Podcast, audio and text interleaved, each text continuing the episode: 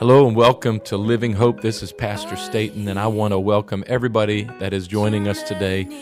A shout out to our e family, all of you that are joining us through the internet. I want to remind you every Sunday morning at 11 o'clock, you can join us live at tv.livinghopemd.com. I pray that today's message blesses you and that you enjoy the word as it is shared today. I'm too lost to be found, and I know it's in my mind. Let's welcome Brother Dillingham right now. Let him know we're here to receive the word. Whatever you feel? Oh, praise the Lord. what a mighty God we serve. Christian did better tonight than I did on my first sermon. I'm just going to tell you that right now. Did you awesome?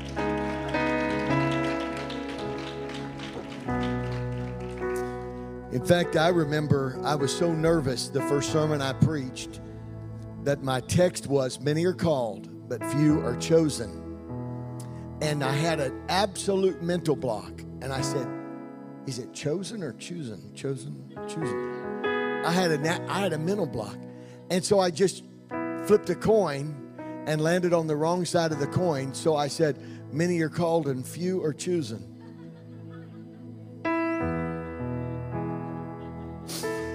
I got done. I just stayed with it. I was so embarrassed. The pastor came up to me and said, Boy, that was a good play on words tonight. Many are called, but few are chosen. I said, Lord, I think I'd have been a better basketball player, baseball player. Amen. But I'm thankful for what uh, the Lord is doing and for your pastor giving this tremendous opportunity. Um, I, I got two scriptures I'm going to read tonight, so I'm going to have you go there. Genesis 1, 26 through 28. Genesis 1, 26 through 28. And then we're going to go to Revelation 3, verse 21. As you're going there in your Bible, we had a wonderful time today uh, with the Staten family, and uh, uh, we, we broke the bread of life in the church this morning, and then we broke bread this afternoon together. And um, you know, anybody can anybody can act a certain way at church, but I think you know that your your pastoral family is the real deal, no matter where they are. Isn't that cool? That's so awesome. This church is the real deal. I feel so I, I, I feel so at home here because it just there's there's there's realness, there's transparency, there's deep desire for the things of God. We, we got so many people in our church that are new converts, so many people in our church that are, you know, I, I told you about district conference and, uh, and, and I don't, that just doesn't bother me. It doesn't embarrass me as a pastor. I'm like, man, if y'all had new converts, they would be acting like that too.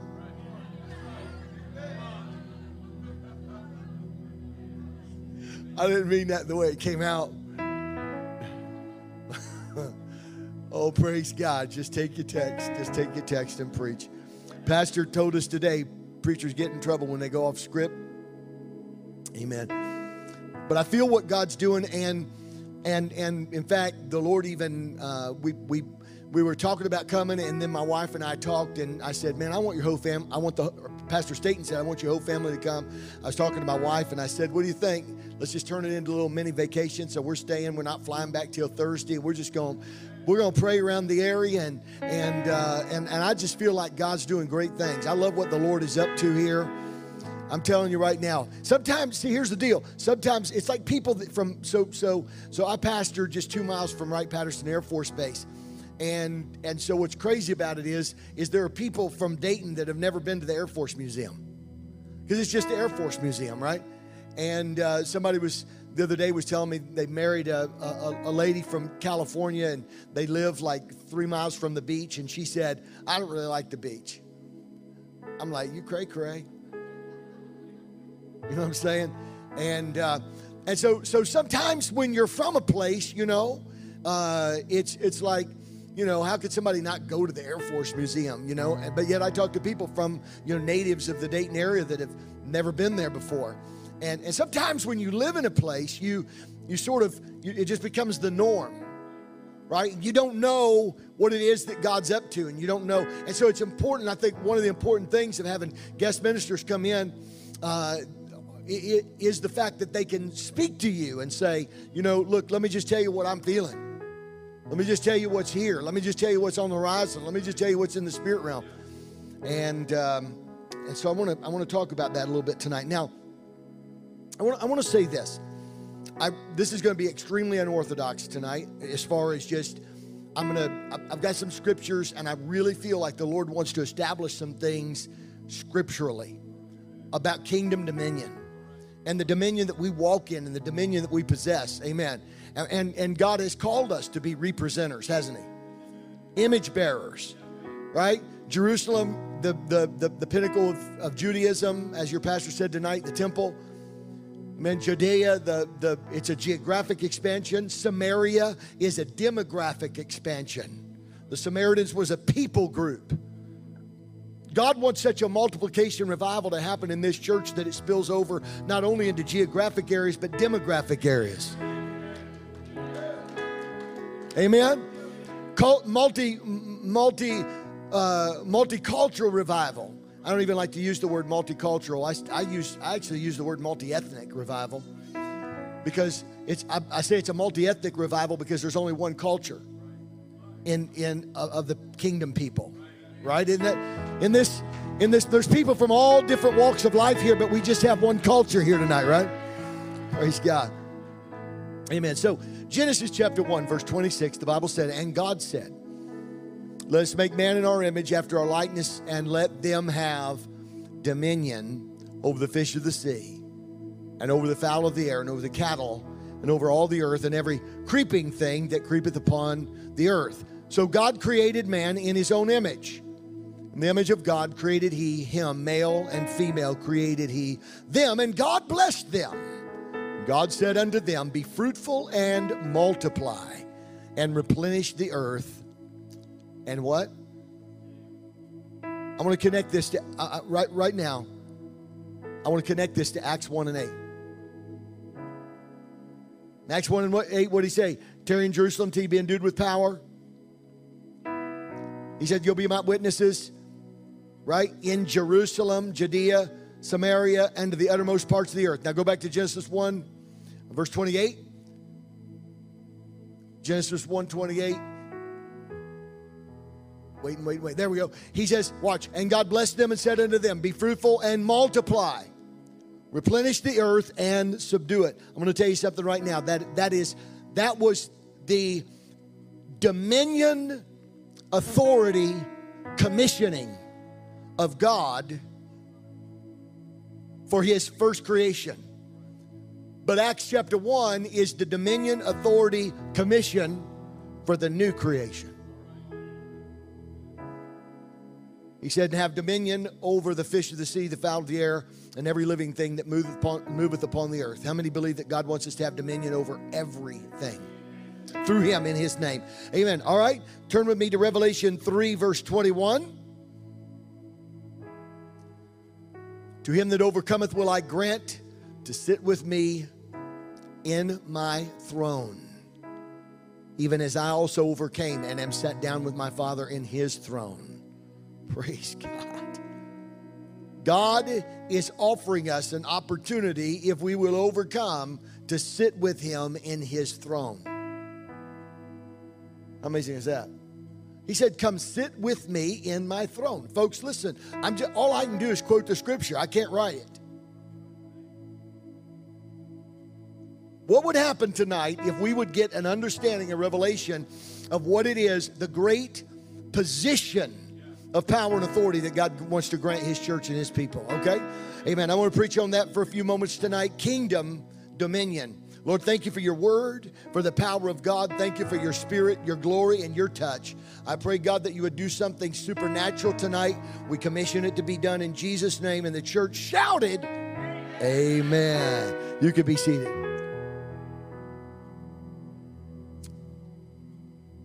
Amen. God gives good gifts. It was the end of the school year, and a kindergarten teacher was receiving gifts from her pupils. And the florist's son handed her a gift, and she shook it, and she held it overhead, and she said, Oh, I bet I know what it is flowers. That's right, said the boy, but how did you know? And the teacher said, Oh, it's just a, just a wild guess. The next pupil was the sweet shop, the, the, the candy maker's daughter. The teacher held the gift overhead and shook it and smelled it a little bit and said, Oh, I bet I guess, I bet I can guess what it is. She said, What? He, she said, A box of sweets. Oh, that's right. How did you know? asked the little girl. Oh, just a wild guess, said the teacher. The next gift was from the son of the liquor store owner. The teacher held the package overhead, but it was leaking a little. So she touched a drop of the leakage with her finger and put it on her tongue. Oh, it's wine, she said. No, the boy replied, guess again. The teacher said, hmm. She took a little larger drop of it and put it on her tongue. She says, is it champagne? She asked. No, the boy replied, and he was so excited. She said, Well, I give up. Uh, what is it? And the little boy said, It's a puppy.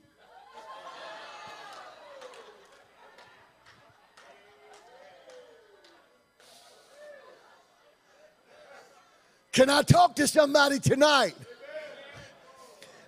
That God wants to give us gifts and power and authority and dominion that we don't have to guess about. Can I say it's not subject to our senses? God, well, come on, somebody. God doesn't want to wrap it up in such ways that we're trying to stumble around figuring it out and we get, come on, somebody, and we get embarrassed by the guess. God wants to do what He wants to do in ways that are clear and precise and knowable and that bring Him glory. Hallelujah. The word dominion is translated from several Hebrew and Greek words. And I, I, know sometimes you say Hebrew and Greek and people's eyes glaze over. I'm telling you right now, you're just going to have to stay with me. Because God's going to God's going to demonstrate his power in this place tonight. God's going to show his power and his authority in this building tonight. But I want to establish some things because here's the deal. I could listen, I, I want you to get this tonight.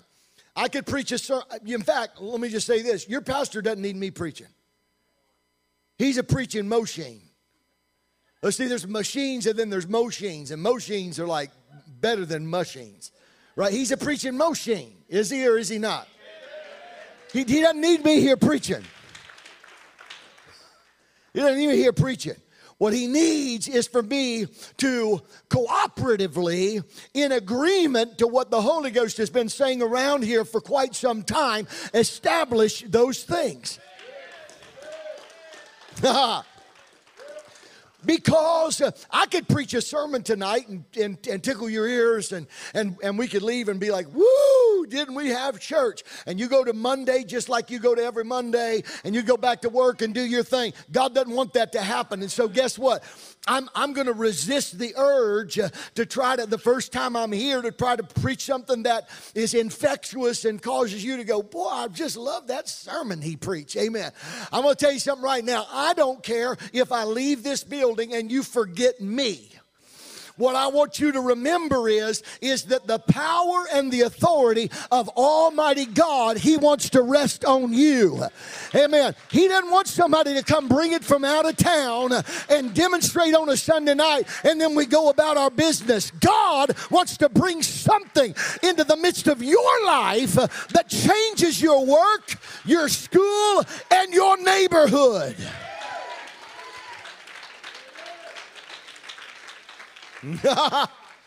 Woo, I feel it. I feel it coming in the house right now. I feel it flowing in the house right now. Oh, praise God. You feel it starting to you feel, you feel it starting to rise up inside of you? Huh?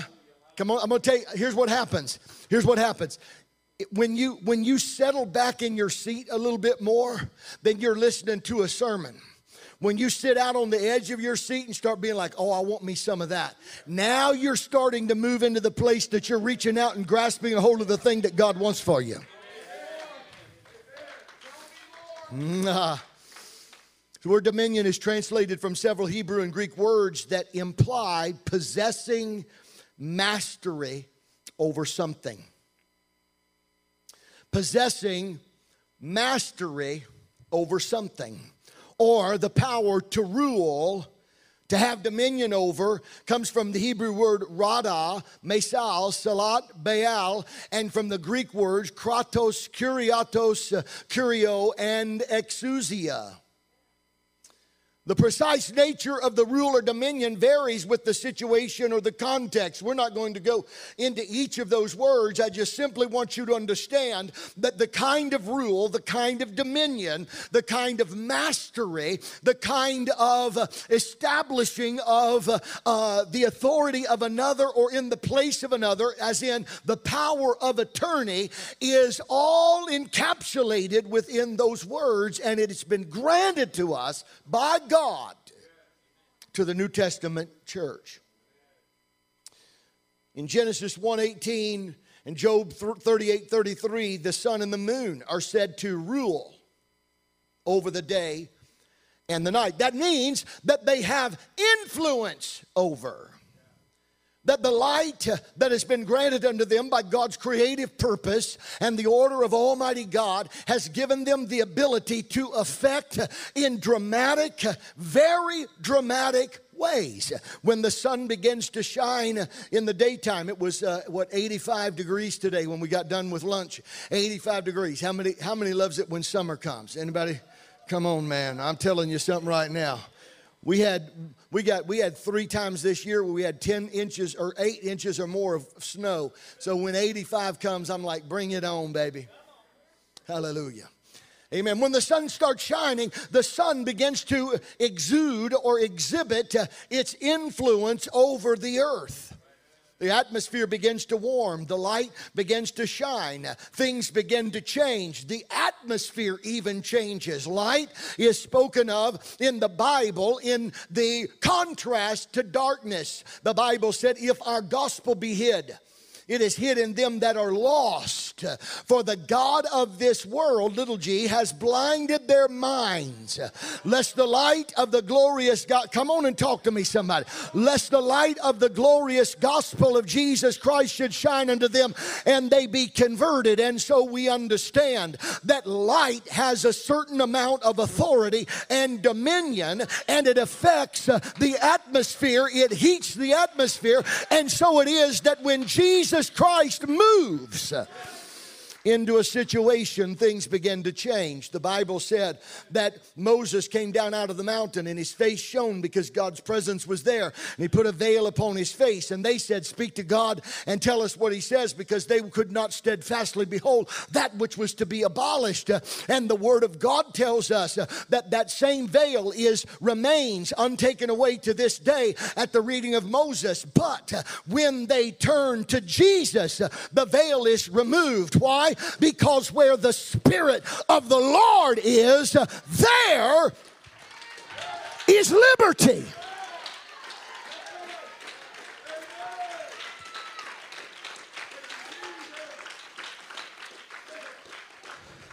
This isn't in my notes tonight. I'm just following the Holy Ghost. If I preach my whole notes, we'll probably be here for a couple of hours. I think there might be a few people that would stay. Some others wishing they'd lifted their hand today. How many in this place have family members? Family members that need Jesus. How many have, well, come on, that's what I'm talking about. How many have family members that are in darkness? How many have their minds blinded? You've told them how good God is. You've told them how awesome God is. You've told them the power and the greatness and the authority of God. Anybody in this building? The Bible said that our gospel is hid in them that are lost, for the God of this world has blinded their minds. But the scripture says the weapons of our warfare are not carnal, but mighty through God to the pulling down of strongholds. I want you to notice something tonight. The three strongholds that are mentioned all exist in the mind, casting down imaginations. The word imaginations comes from a Greek compound word that means the sum, S U M, the sum of two plus two is. Oh, I gave you a hint. I, I can't give you a hint here because I'm holding a microphone. The sum of three plus three is. Oh, we got the smart crowd in the house tonight. It is, a, it is a word, the word imaginations is a, is a compound word that means the sum of thoughts.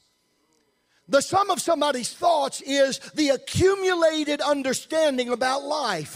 What they've been taught, what they've been told, what they've seen, and what they've experienced that creates the lens by which they view the world.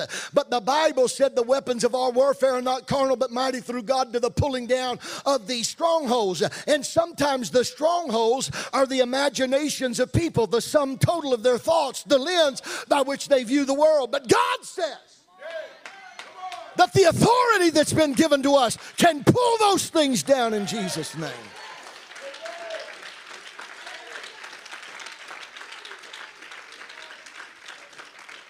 The Bible said the veil, amen. The veil is removed in Christ, eh, amen. Oh, can I go there? The Bible said, the Bible said God called, amen. You can be seated for just just just, just a second here, okay? I, I, I want to get out amongst the people here. The Bible said that God called Abraham. Uh-huh. God called Abraham and he said, he said, I want you to go to a, a land that I'm going to show you. Get out from your country, your, your kindred, and your father's house. Go to land that I'm going to show you. The Bible said that um, t- time progressed. He sojourned in, in, down south. He came come back, and the Bible said that they were at the altar. And at the altar, the Bible said that the herdsmen of Lot and the herdsmen of Abraham gathered together. And said that the, the land is too narrow for us because of the great multiplication, the great fruitfulness, and the blessing of God.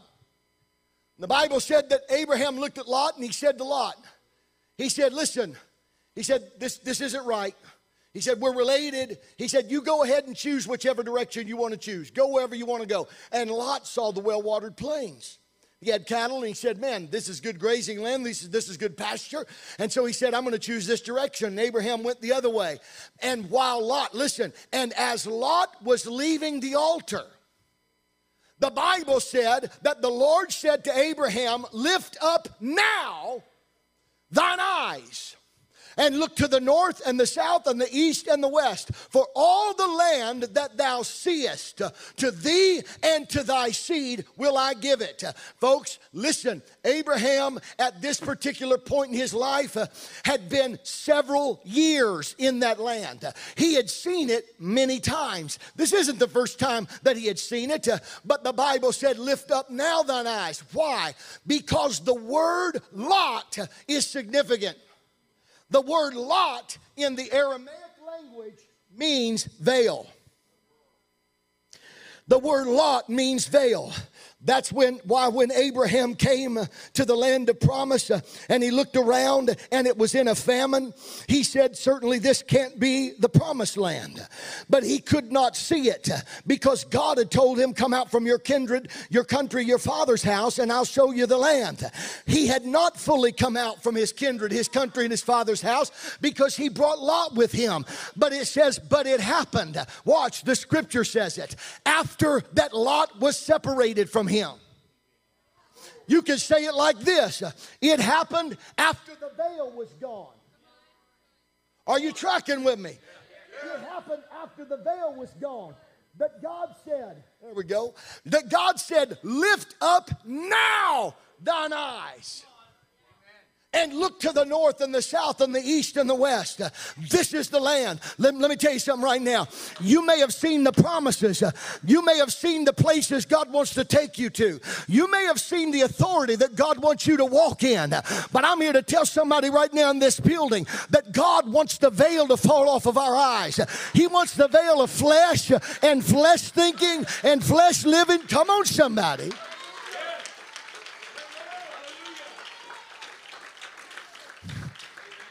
It has to happen to us before we can allow it to happen to them.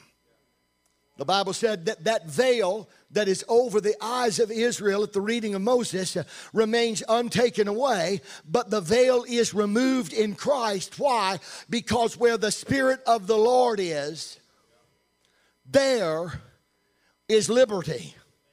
The darkness that exists in the minds and the hearts of the people that you know and love is a darkness that has happened because the God little g of this world has blinded their minds.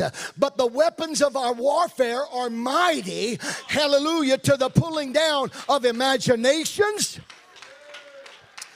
every high thing that exalts itself against the knowledge of Christ, bringing every thought into captivity to the obedience of Christ. I'm telling you something right now. God said, You've got weapons, uh, amen, that no matter how blinded people are, no matter the darkness uh, that has invaded their thinking, uh, the authority of God can flow through you uh, for. Come on, for missional success. We've got to receive that in Jesus' name.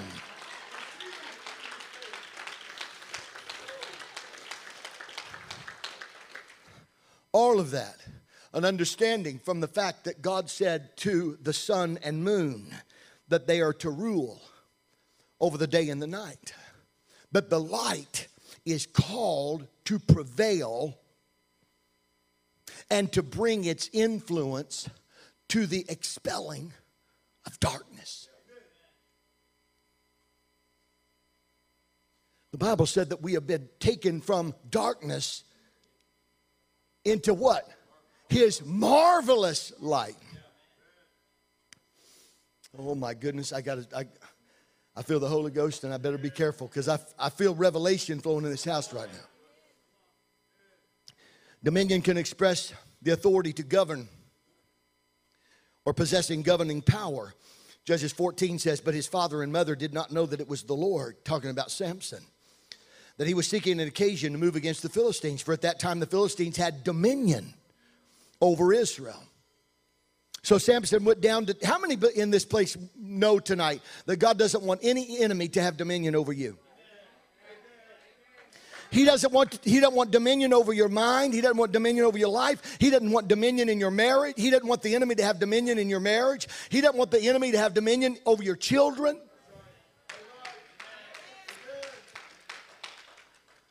Bible said Samson went down to the vineyards of Timnah. Now, to his surprise, a young lion came roaring against him, and the Spirit of the Lord came mightily upon him and tore the lion apart as one would have torn apart a young goat.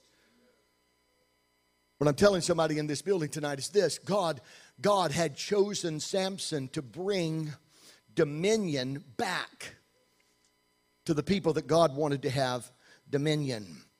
In our text, we see that God gave Adam and Eve dominion. Because God is the creator of all his uh, of all that we see and know, if God's creator of this world, the Psalm 27 says, The earth is the Lord's and the fullness thereof, the world and they that dwell therein. And so we need to understand tonight that his dominion will last forever. And he is free to delegate that authority over the works of his hand to humankind, according to Psalm 8 and 8.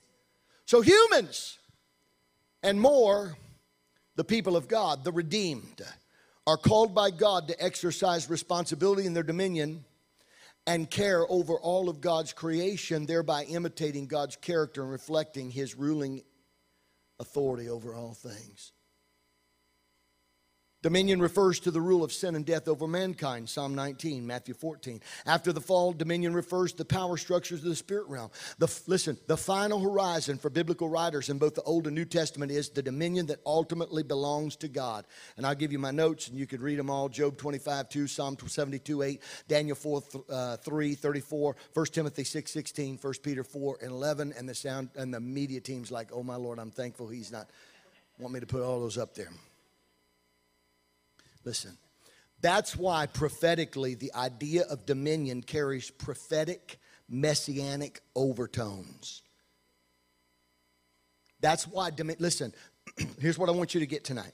That's why dominion is specifically connected to and related to messianic prophecy. Jesus didn't just come to save us from hell. He came to reestablish the dominion that God initially attended in the scripture that we read in Genesis chapter 1. I'm going to tell you something right now. We got to have churches that are not satisfied simply being sitting and warm in a pew. I know it doesn't exist here, but in some churches it does. But but but we, we just can't have people that are satisfied, biding their time, waiting for the rapture or waiting to go home and waiting to be free from sin and say, Well, thank God I missed hell. Can I tell you that God's got greater purpose and a greater reason for redeeming you? He wants to reestablish His kingdom rule and authority in you. Isaiah 9 and 6 says this For unto us a child is born, Unto us a son is given. The government shall be upon his shoulder. What shall be on his shoulder? The government.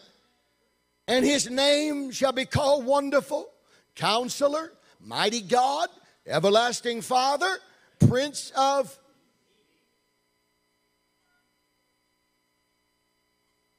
I, listen, listen, I, I don't have time to go there. But Colossians tells us let the peace of God rule in your heart. Huh?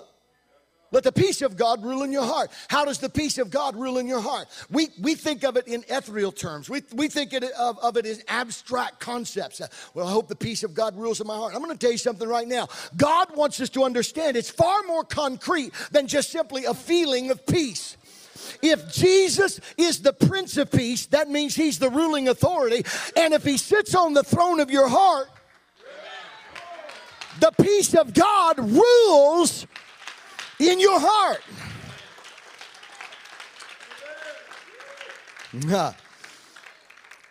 Of the increase of his government and peace, there will be no end. Upon the throne of David and over his kingdom, to order it and establish it with judgment and justice from that time forward, even forever. The zeal of the Lord of hosts will perform this. I'm moving quickly, but listen. Ephesians chapter 1, Ephesians chapter 1, verse 19. And what is the exceeding greatness of his power to us who believe? According to the working of his mighty power, which he worked in Christ when he raised him from the dead and seated him at his right hand in heavenly places, far above far above. He's not just above, he's far above all principality and power. How many principalities and powers Jesus having dominion over? All. Far above all principality and power and might and dominion and every name that's named not only in this age but also in the age which is to come. And so watch this. It not only has spatial it not only has spatial ramifications but it also has time ramifications. It's in the present and it's in the world to come I'm here to tell somebody right now what you're experiencing in your life right now is an expression of the of the experience that God wants us to have in the world to come. That's why the Bible said that we have the first fruits of our inheritance. Hang with me tonight. Hang with me tonight. The Bible said, far above all principality, power, and dominion, every name that's named not only in this age, but that which is to come.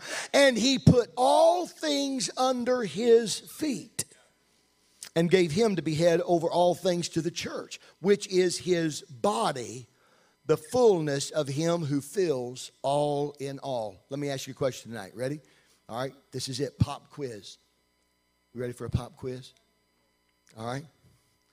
Verse 23 says the, the, that, that this, this uh, head and authority uh, over the church, putting all things under his feet, the Bible said the church is his body, the fullness of him who fills all in all. How does God fill all in all in the created realm right now?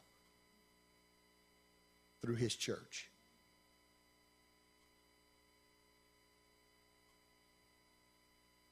I want you to get this right now. How is God reigning in the earth right now? His listen, listen. His authority is established. He has power. There, there listen, there is no challenger to Jesus. Sickness is no challenger to Jesus. The reason why I want you to understand tonight that you can, you, here's what I want you to do. I want you to get to a point that you can literally walk up to somebody that's got a sickness. I don't find Jesus in Acts chapter, or excuse me, uh, Peter in Acts chapter 3 walking up to the guy at the, at the gate, beautiful, and walking up to him. And the Bible said that he said, Look on us.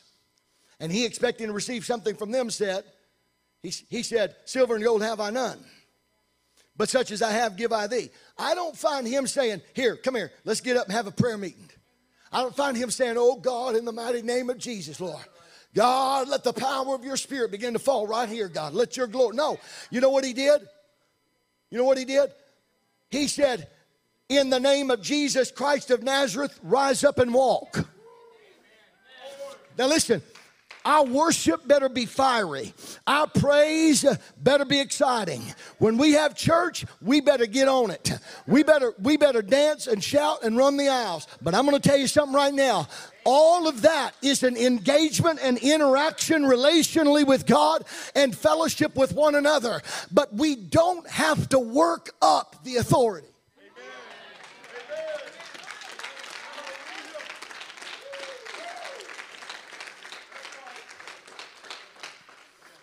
I'm, I personally believe that one of the reasons why we don't see the number of miracles that God wants us to see is because, number one, you ready? Number one is because we are in our minds and in our hearts, we're not aware of what God wants to do through us. Number one. Number two, it is hard to replicate out there what we feel in here. We take the most powerful service that we feel and experience in here, and we think, man, if I could just get them into the presence of God, man, if I could just get, listen, listen, I want you to get this. In Acts chapter 3, Peter was on his way to the temple at the hour of prayer. He did not lift the guy up and say, Hey, can you hang on to my shoulders? I'm going to take you into this prayer meeting. We're going to get it fired up and we'll get you healed. He went into the prayer meeting healed. The Bible, come on, somebody. When he said, Silver and gold have I none, but such as I have, give I thee. In the name of Jesus Christ, rise up and walk. Watch. The Bible said immediately he received strength in his ankle bones. And he got up, and the Bible said, leaping and dancing and praising God, he went into the temple. And the Bible said, everybody in the temple saw him healed. Reason why this is important is this. I was in prayer not long ago, and the Lord spoke to me and said, The church will see multiplied, manifold miracles when they begin to pray for lost people.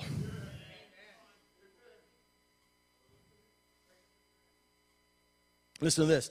I was in, so I've got a, I've got a, finally feel the Lord release me to tell some stories. Whew. We had to, we, we had to, we, listen, we've got to establish some things in the Spirit. We have a Bible study group that I was telling you about. We've been getting together at City Barbecue, and uh, it's been amazing, hasn't it, babe? It's, I mean, I come home and I share with her the stuff and the stories, and I'm like, this is, this is like this is stuff I've always dreamed of. Let me tell you how it all started, can I? So, about eight weeks ago, a guy in our church named Dave Cousineau, Dave Cousineau headed up the Air Force Band of Flight for 21 years.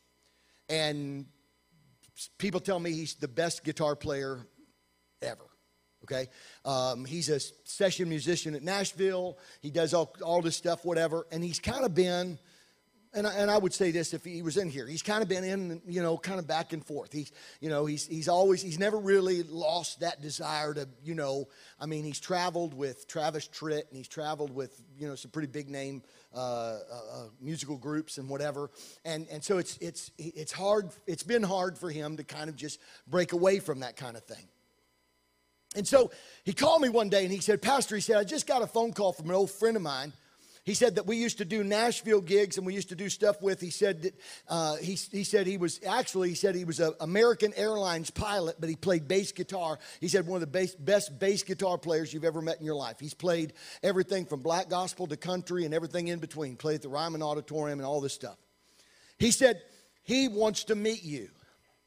I said, all right, let's set it up. We'll get together. And, uh, and so he said, he said to me, he said, where do you want to meet? And I said, well, let's just have lunch at City Barbecue. So we got together and we went to City Barbecue and we sat down and it was just the three of us. And, um, and so we started talking and we, I, I, I, was asking questions. I said, so, you know, tell me a little bit about yourself. And he was telling me some of his background and whatever. And I said, so how did we get to here today? And he said, uh, Dave is his, the other guy's name, Dave, they're both named Dave. You know, the guitar Dave's. It's it's it's lead guitar and bass guitar, Dave, and uh, and so bass guitar Dave said, he said I was I was I, I went out to eat with a friend of mine uh, named John, and he said when we went out to eat, we uh, he said we we we were I was sitting there at the table, and he said I kept rubbing my hands like this. And he said, John looked at me, and John goes to a Pentecostal church, and he said, John looked at me and said, Why do you keep rubbing your hands like that? And he said, Oh, you know, I don't know, years of playing the bass guitar or something. I don't know. He said, I think I got arthritis. And John looked at him and said, God doesn't want you to have arthritis. And he said, He doesn't. Now, I want you to know that David, bass guitar David,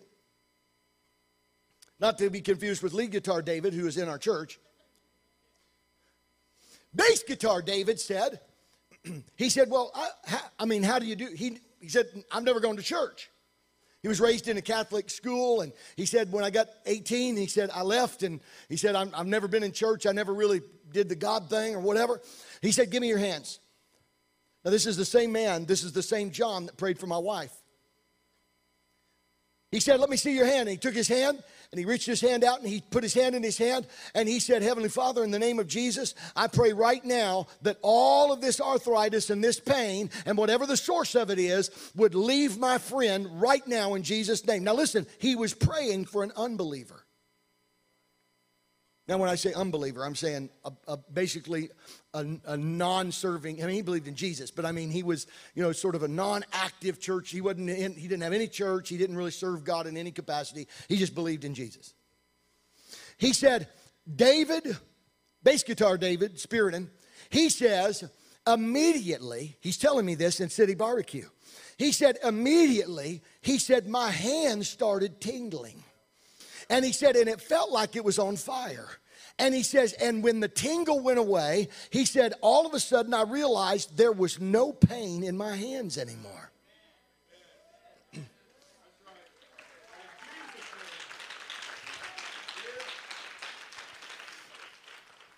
So he said, How did you do that? He said, Well, I, I, didn't do anything. He said, I just exercised the authority that God gave me in the name of Jesus. Amen. Amen. He's so so listen, so David was so intrigued. This former bass session bass guitar player from Nashville, former American Airlines pilot. This guy, this guy is now fired up and he's like, man, I want to know more about this. He went home and he, he Googled what kind of churches believe in healing. He didn't even know. He didn't even know who this guy was or what he was. He, he, so he Googles it and he found out that there were two kinds of churches that it listed. It said there were charismatic churches and Pentecostal churches. And he said, so he said, Well, I've heard of the word Pentecost before. I didn't know what charismatic was, so I looked at Pentecostal. I'm like, That's led from the Lord. He said, I started reading about Pentecostal churches and how they believe in healing. And he says, and I thought, what is Pentecost? And so I Googled, what is Pentecostal? And he said, and the and he says, and Google said that Pentecostal is an expression of people that believe that what happened in the Bible on the day of Pentecost is still happening in the world today. That God is expressing himself through his spirit and filling people with his spirit with the evidence of speaking with other tongues.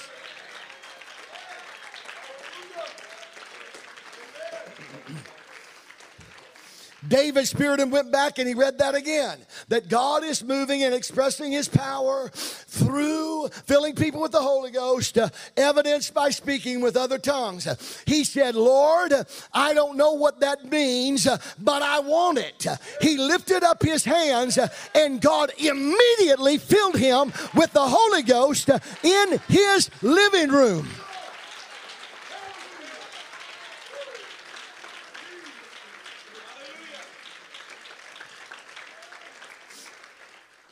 He said, Pastor, he said, I spoke in tongues. I fell over backwards.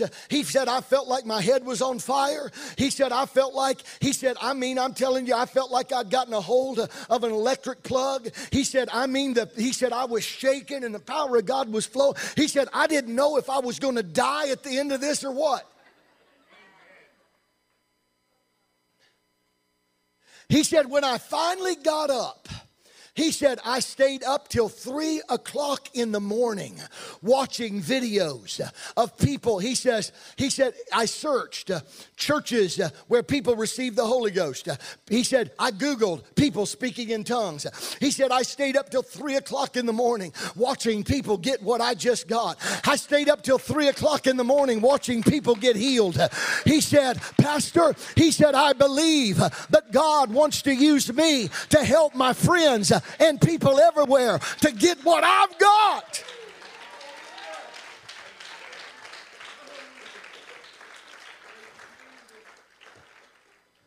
He, I said, Well, how can I help you? He said, Well, I was in, he said, so not long after that, I was in Austin, Texas at my daughter's house. She lives there, and so she invited me to come down.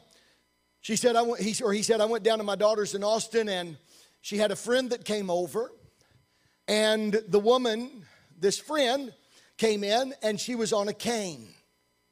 And she was walking like this on a cane, and she walked in, and she said, and he said she was a young woman. He said she was probably maybe 40, and he said, uh, all the 40 year old ladies in the house said, Thank you, Jesus. she was a young woman. And uh, she, was, she was walking. He said, far too young to be walking on this cane and just hobbling all, all over. And he said, and all of a sudden, when she walked through the door and I saw her hobble into the house at my daughter's, she, he said, the spirit that moved on me that night started moving on me again. And he said, and I could feel the Spirit of God speaking to me saying, You can help that lady. Folks, this is a brand new convert that doesn't even have a church or a pastor yet. I believe you need a church and a pastor. And you'll understand why we got into connection in a moment. But listen, he said, he said, so I looked at this lady, and he and uh, you got to understand, he, he's so raw, he doesn't even know how this operates. And so he says, he says to this lady, he says, What happened to you?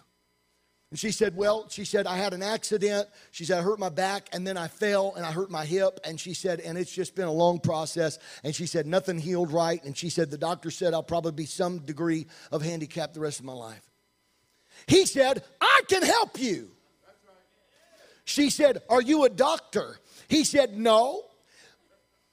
He said, But I represent.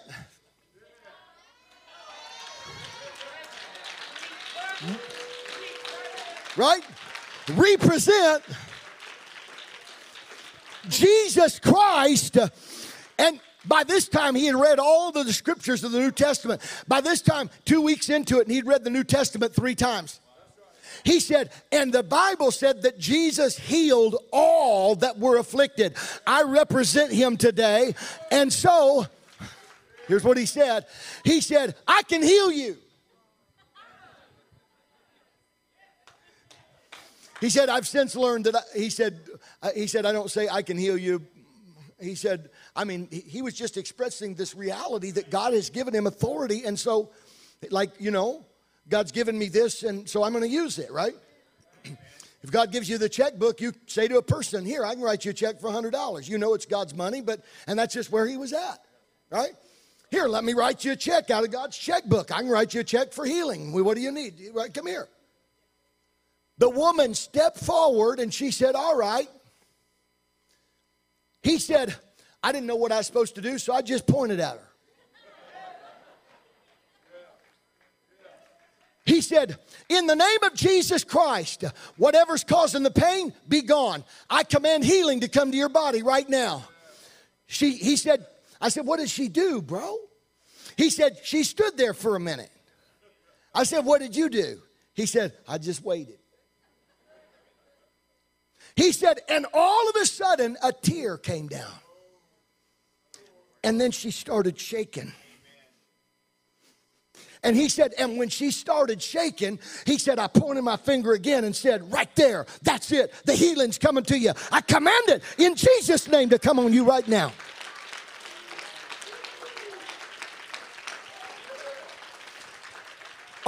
sudden, she threw her cane down and hit her knees and lifted her hands and started speaking in tongues.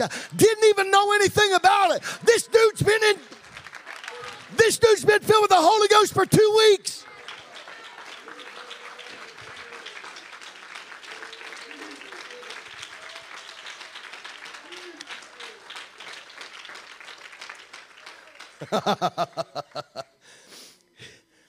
he said, I, he said, in my searching online, he said, I found a group. He said that we're having a meeting in Austin. He said it was a pastor from Europe that had been kicked out of his country because they, they uh, apparently, I don't know what the whole story is, but anyway, they kicked him out of his country because he was uh, practicing medicine without a license. He was healing people. This dude was going out on the street. He was a Lutheran pastor somewhere from Europe, and he was healing people and he was praying for people, and God was filling him with the Holy Ghost on the streets, and they kicked him out of the country because he was practicing medicine without a license. He said, I found him online. He said, so I noticed, uh, I, I, noticed that he had a deal in Austin. And so he said, so I wanted to go meet him. And he said, when I met him, he said, have you got the Holy Ghost? He said, and told him the story about how he got it. He said, have you been baptized? Uh, he said, he said, nope, not yet. He said, we're going to baptize you today. And I thought to myself, I thought, uh-oh, I'm going to have to explain baptism to him. Right? And that's okay if we would have had to. He said, he said, let me show you a video. And the guy, watch this, uh, that God spoke to in Europe and said, It's time for a full restoration of apostolic book of Acts church.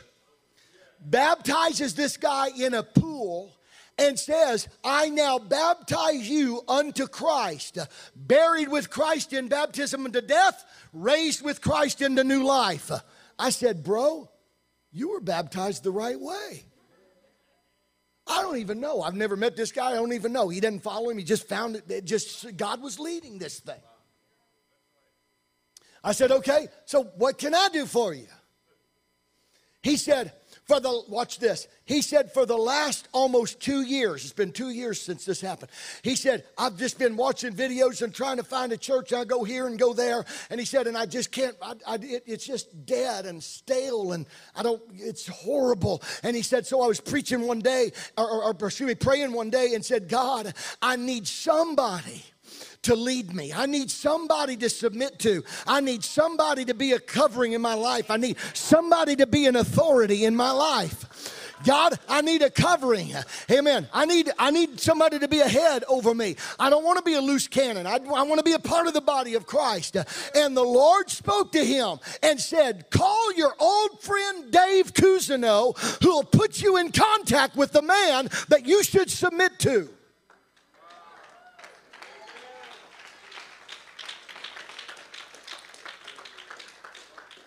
So he said, So that's what I'm here for. And then he looked at me and said, Do you believe in everything that I've just said? I said, Oh, do I? And he reached his hand out and said, Then I submit to you in the name of Jesus Christ.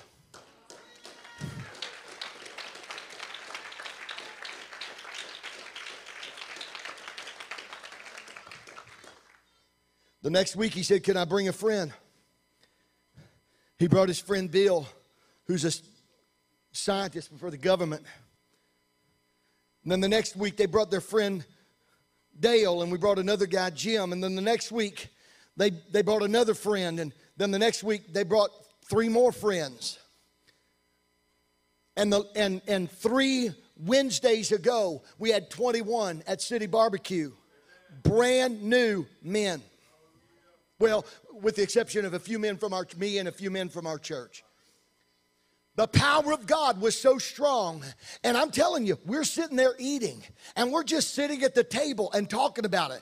And nobody, I mean, we're not, nobody's getting up and shouting and running around the whatever. But we started talking about it. And one of the new guys sat over there and we looked and he had his head down like this. Uh, he was um, a, a, a, uh, a, a, a black man who had actually played piano on one of Aretha Franklin's albums. These dudes are like, this is hilarious. We're, I don't know what kind of band we fit to have. We're going to call them the Old Jammers. Had played the piano for Aretha Franklin.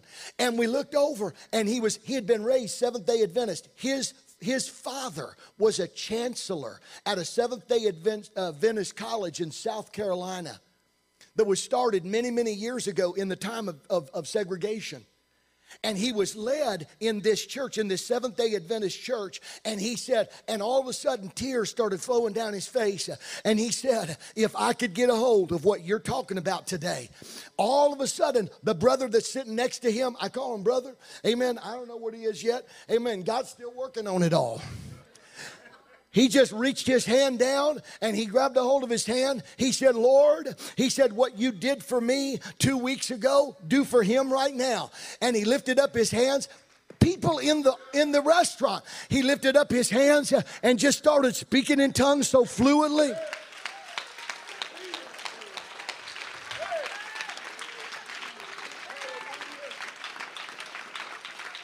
I'm here to tell somebody in the building right now, amen. If we'll have, if we'll exercise the authority, if we'll represent Jesus, uh, I'm telling you right now, God is getting ready to do those kinds of things at this church.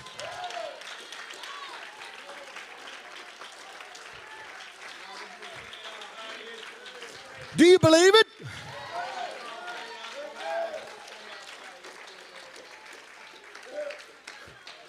Two ladies walked back from the other part of the main dining room and came back and said, Are y'all praying? And we said, Yeah. And it was so funny. Either, I don't know, the other people either kept eating because of self defense. I'm not sure what it was. Amen. Either like they were like, you know, it's like, I'm not listening, I'm not listening whatever it was. But it didn't disturb us, and apparently we weren't disturbing them, and nobody's told the manager. And the manager said, Man, you guys just keep on coming and doing whatever you're doing. I don't care. Two ladies walked back, and one lady said, I was just diagnosed with lung cancer. I, she said, I felt the Lord just spoke to me and said, Go back there, and they're going to pray for you, and God's going to heal you. She walks back and she said, She stands there. She says, Excuse me. She said, Excuse me, excuse me to the people. She said, Excuse me, I'm sorry. She said, They're going to pray for me if you don't mind. I was just diagnosed with cancer, but God's going to heal me right now. And we began to pray. Come on, somebody. We began to pray for her. She began to shout. She began to lift her hands. She started speaking with tongues. Another lady walks back and she said, Will you pray for me? I'm here to tell somebody right now the revival is out there. Don't let the devil tell you that people don't want Jesus. Don't let the devil tell you that people aren't interested in God. Don't let the world tell you, come on, somebody. Don't let the devil tell you that the world is going secular and it's postmodern and post Christian. That's a lie from hell. There's hungrier people today than has ever been in our country.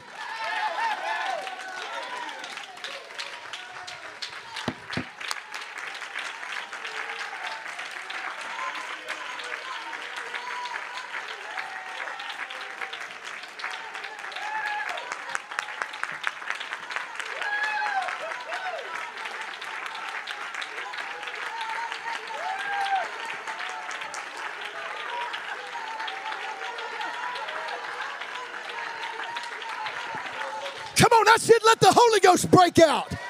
Let the Holy Ghost break out. Let the Holy Ghost break out.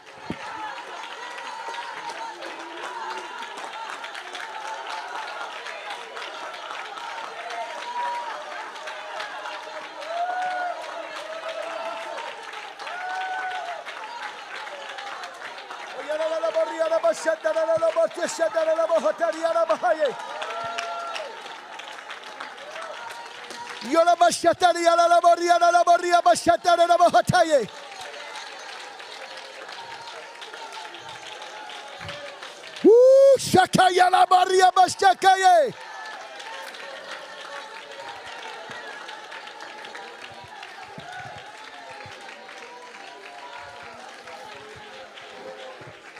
Look, this is part of our group. This is part of our group. That's Dave. That's a doctor. That's Dave Spiriton. That's Dale. He he published Petra's last album. That's Bill. That's that's just listen, folks. Listen, I'm not just telling you. Here they are. I got the pictures right here. I want somebody to understand. I was driving down the road today. I went to pick up the, uh, some, some, some coffee at Starbucks, uh, and I walked in, uh, and the Holy Ghost said, They're hungry, and they're hungry, and they're hungry. And there were people sitting outside. Folks, I'm going to tell you, you cannot judge it by the look on their face. You cannot judge it by their first response. You cannot judge it. Oh, I-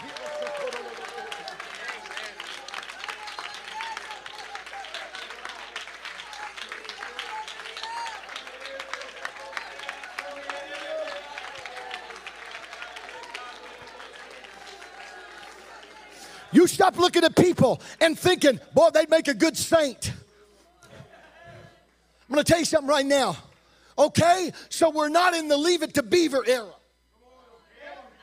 Okay? So this isn't my three sons.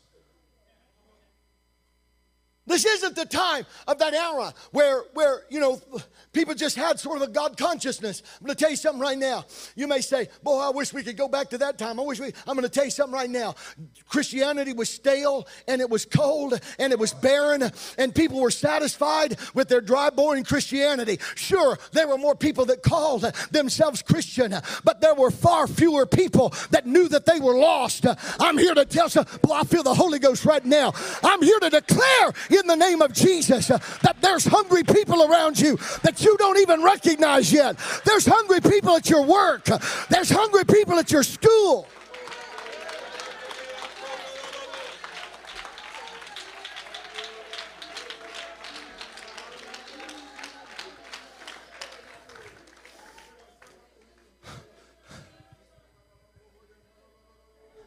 You know what? That might not look like a praise and worship band yet. That may not look like the choir, but I'm going to tell you what it looks like. That looks like a revival to me. Are you tracking with me? You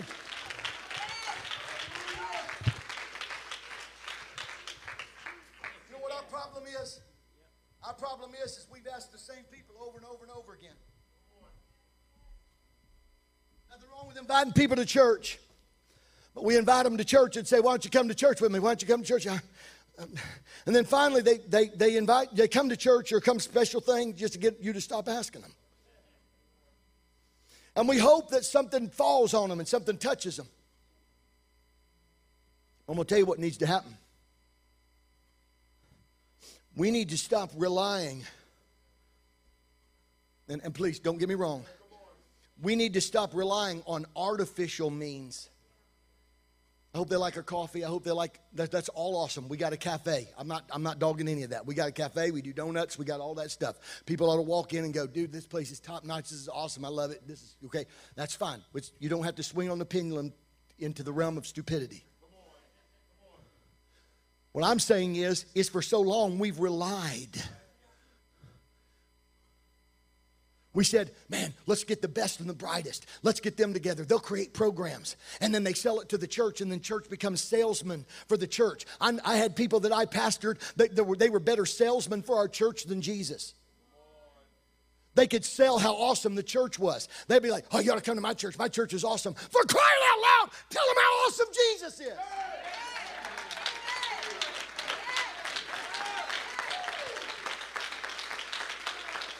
They got these shirts, you know. I love my church. I told my brother the other day, how many y'all love Chris Dillingham?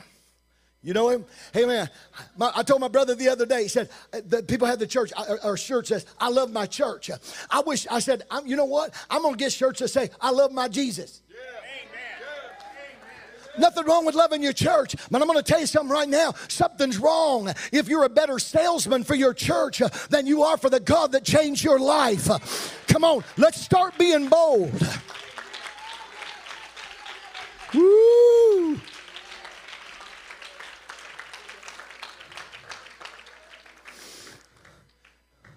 Listen, how many of you heard the story this morning that I told about my wife? You heard that story I told about my wife? My wife has had chronic back pain for close to a year. She's been, she'd, she'd get out of bed, she'd sleep for an hour, maybe two hours. She'd get out of bed and she'd go into the living room and she'd lay uh, on, on the couch or kneel at the couch. She'd kneel there, and, and she said the only way that I could get any kind of relief was it just sort of spread those discs out in the bottom of my back. And the man that play, prayed for David spirit and for, for God to heal his hands prayed for my wife, asked her to sit down, took her feet. He said, Well, look here. My wife, my wife started, she did what we do as Pentecostals. She, she, she, she sat down, she lifted up her hands, and closed her eyes, and started praying. He said, he said, Sister, sister, he said, Stop. He said, Open your eyes. You need to see this. You, you need to see what God's getting ready to do right here. Like, watch. What are you doing? That's what we do, right? We, we've, we've, we've, got these, we've got these automated responses. God's getting ready to move. God's like, open your eyes. You know where that comes from? I'm going to tell you where that comes from. That comes from that comes from the fear of the latter rain movement that came in the, the, the, the 50s, 60s, and 70s. And the latter rain movement was, and it was it was ridiculous, and there was a lack of authority, but you got powerful authority in this church.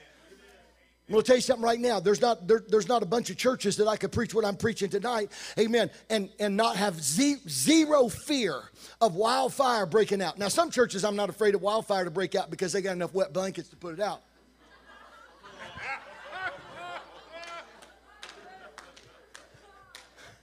But I'm not afraid of wildfire at this church because I believe that you've got a well established authority structure. How many believe in the man of God tonight? How many believe this is the authority structure in this church? If God, listen, if God establishes dominion governmentally through Jesus Christ, then there must be government in the body of Christ. Jesus is the head, and God says, I'm going to put you in a position to make sure the body is functioning properly. Why? Because all of the dominion of Jesus Christ is expressed through his body in the earth. It's not Jesus just floating around metaphysically, it's Jesus in you. You ready for this? Do you know why you need to be consecrated?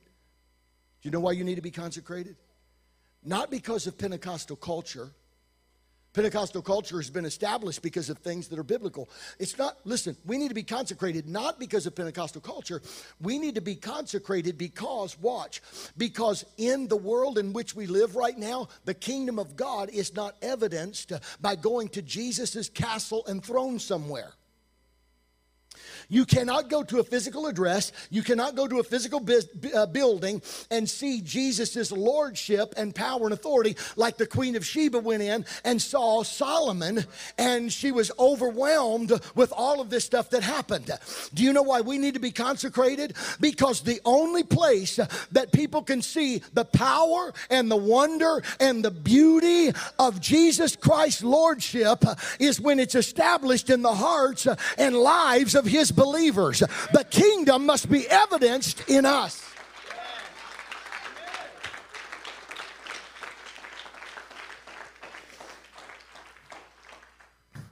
One more story. One more story. God's getting ready to do something in this house. I feel faith in this place. No, I don't feel it. Let me, let me rephrase that. Feel faith in this place. I know faith is, or I know authority is in this place.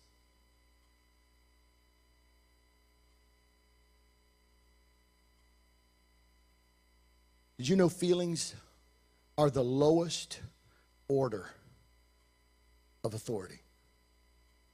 If you've got to feel it, then you're subject to your senses. And I'm going to tell you something right now. You can rest assured that the devil will put you into a situation where you need the authority, but because of the circumstance that's happening right now, you can't feel it. Hmm. Watch, watch. I want you to I want you to capture something right here. There was a man in our church that came forward, and we got a kind of a high platform. It's probably here, right? We got a high platform, and uh, and he came up and he put his hands on the platform like this, and he had his leg like this, and he was just going, "Oh Jesus, Jesus, Jesus, Jesus," and he he started intensifying And we were in the middle of worship, and it was on a Wednesday night. And it started intensifying his, his worship and his, and his plea to the Lord. And I was standing there and I was listening to him. And I was praying. I stretched my hand out and I'm like, Jesus, touch him. We were worshiping, right? And I said, Jesus, touch him, Lord, touch him, God, touch him, Jesus.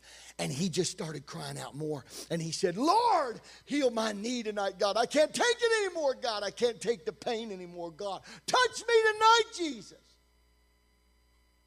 And the Lord spoke to me. And he said, You can either go over there and you could put a little Wednesday night prayer on him and send him back to his seat and hope he gets healed. Or you can go pray for him until he's healed.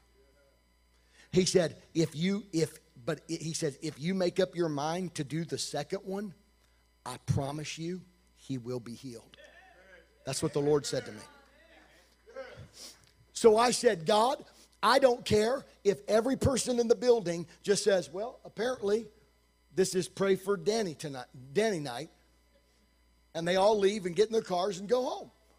I don't care if the whole church, if it's just me and that man at the end of this night, God, I am not leaving him until he's healed. God said he will be healed. I walked over to him and I put my hand on his head and then I leaned down and I touched his knee and here's what I said. And it was just like this. It wasn't, it, I mean, it, it was like this. I leaned down and I said, and he was standing there, and I said, God, in the name of Jesus, I command healing to come to this knee right now. And all of a sudden, I felt his knee go. And he goes, he's standing there and he goes, he's doing like this. He's riding a pony.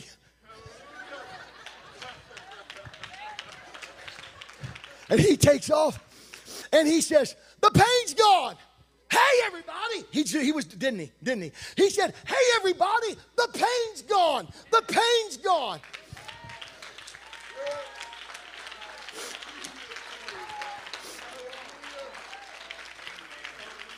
There was a guy, first time visitor, first or second, I know he hadn't been there more than twice. First time visitor is on the back row.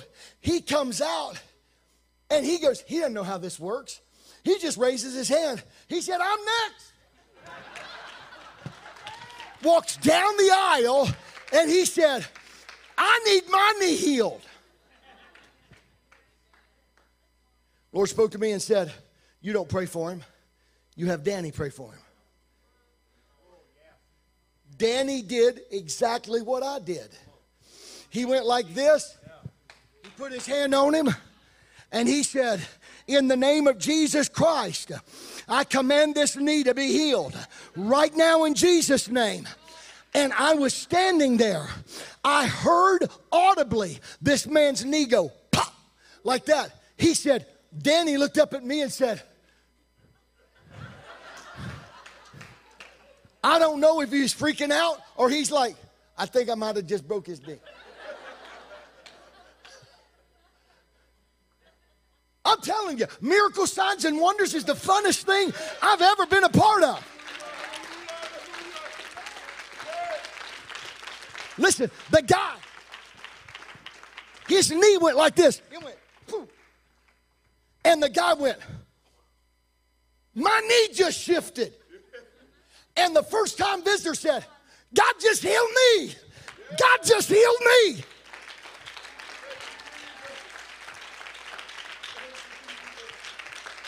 Was it Pauline Rose? Pauline Rose was next. She goes, Well, I guess it's a knee night.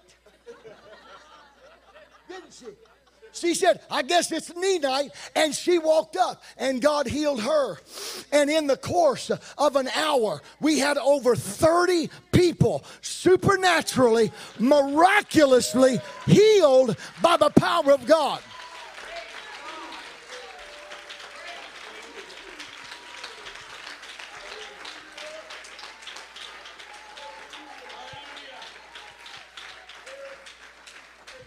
Let me tell you why I say this. You can stand with me. Because I don't want you to think that witnesses of Acts 1 and 8 is watchers of something that happens, but rather representers of the God who has all authority. I'm read one more scripture for you, and then we're to and we're going to pray for some people to get healed tonight. Anybody need healed in this place? Is there anybody that needs healed? Okay. All right. Colossians 1 15 and 18. He, Jesus, is the image of the invisible God, the firstborn over all creation. For by him all things were created that are in heaven and that are on the earth, visible and invisible, whether thrones or dominions or principalities or powers. All things were created through him and for him. And he is before all things, and in him all things consist. And he is the head of the body, the church, who is the beginning, the firstborn from the dead, that in all things he may have the preeminence. God wants to have preeminence in your life so that his preeminence would be exhibited in the earth.